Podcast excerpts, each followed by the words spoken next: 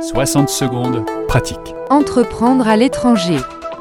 Marie-Caroline à Sydney demande Quels sont les avantages et inconvénients du pays où je veux lancer et développer mon entreprise? Alors une fois votre pays de création choisi, il vous faut bien sûr creuser ses potentialités d'un côté et ses contraintes de l'autre.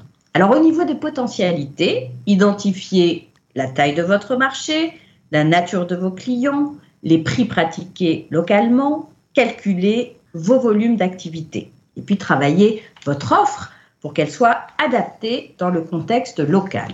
Au niveau des contraintes, identifier les interdictions locales à la création d'une entreprise par un étranger en solo.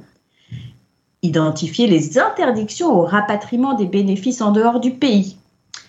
Regardez bien les spécificités des formes juridiques locales identifier la complexité et le coût des formalités administratives de création et les possibilités d'évolution à moyen terme. 60 secondes pratiques avec Sandrine Gelin-Lamrani. françaisdanslemonde.fr